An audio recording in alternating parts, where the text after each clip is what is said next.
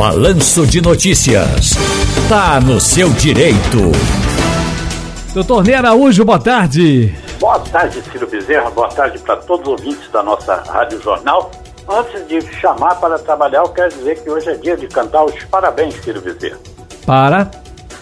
Para o 13 terceiro salário que está completando 60 anos. Eita, parabéns para o 13 terceiro salário.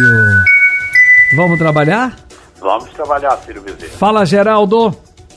Boa tarde, Ciro Bezerra. Aqui quem fala é Geraldo. Eu gostaria de fazer uma pergunta do doutor Ney, Ciro. É que eu, eu sou MEI. Aí eu, eu acompanho muito através do meu, meu INSS que eu vou fazer 59 anos esse ano. Aí aquele, aquelas simulações, é, pelas simulações, eu vou me aposentar por idade através da chamada regra de transição. Eu gostaria que ele me explicasse o que significa regra de transição, entendeu? Porque no meu caso, hoje, eu estou ah. com 58 anos de idade e tenho é, 19 anos de contribuição. Regra aí de transição, do... doutor Neira, hoje. Como é que faz aí pro Geraldo? Olha, ele como MEI, ele vai poder se aposentar por idade. Então, ele já tem até tempo.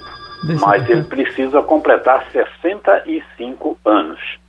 É, a regra de transição atingiu as mulheres, não é que, por exemplo, esse ano ela se aposenta com 61 anos e meio e a partir de 2023 então fica fixo sempre 62 anos. E existem mais quatro regras de transição, mas quem vai se aposentar por tempo de contribuição não é o caso aplicável a ele. O caso dele é aposentadoria por idade aos 65 anos. Ciro. Amaro Filho está no IPCEP ouvindo a gente e André está lá em Camaragibe. Fala, André. Alô, Alô André. Ciro. Oi, André. Qual é a pergunta, amigo? Boa tarde a todos. Minha pergunta para o doutor Ney é: Doutor Ney, eu estou numa empresa há 10 anos e fui consultar meu FGTS, só tenho 4 mil.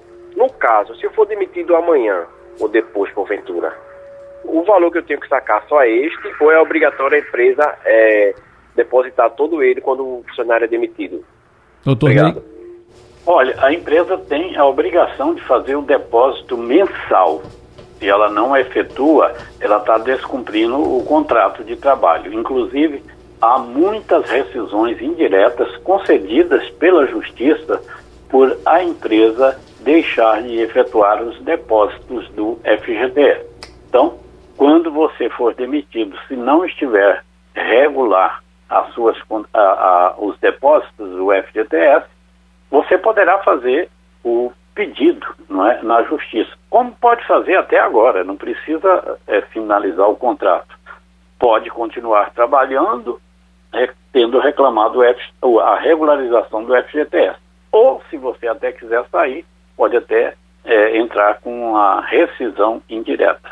Leonardo, cadê você, amigo? Ciro, meu nome é Leonardo Olinto. A minha esposa trabalhou é, seis anos de carteira assinada com, como é, é, empregada doméstica. Aí ela foi no INSS e não está constando que ela pagou lá. E ela começou a pagar como autônoma. Hoje faz 10 anos que ela paga como autônoma. E ela hoje tem 62 anos e 5 meses. Eu queria perguntar ao doutor Ney se ela já pode se aposentar. Obrigado. Doutor Ney. Olha, se ela tem é, seis anos de carteira e dez anos como autônoma, então significa que ela tem 16 anos de contribuição.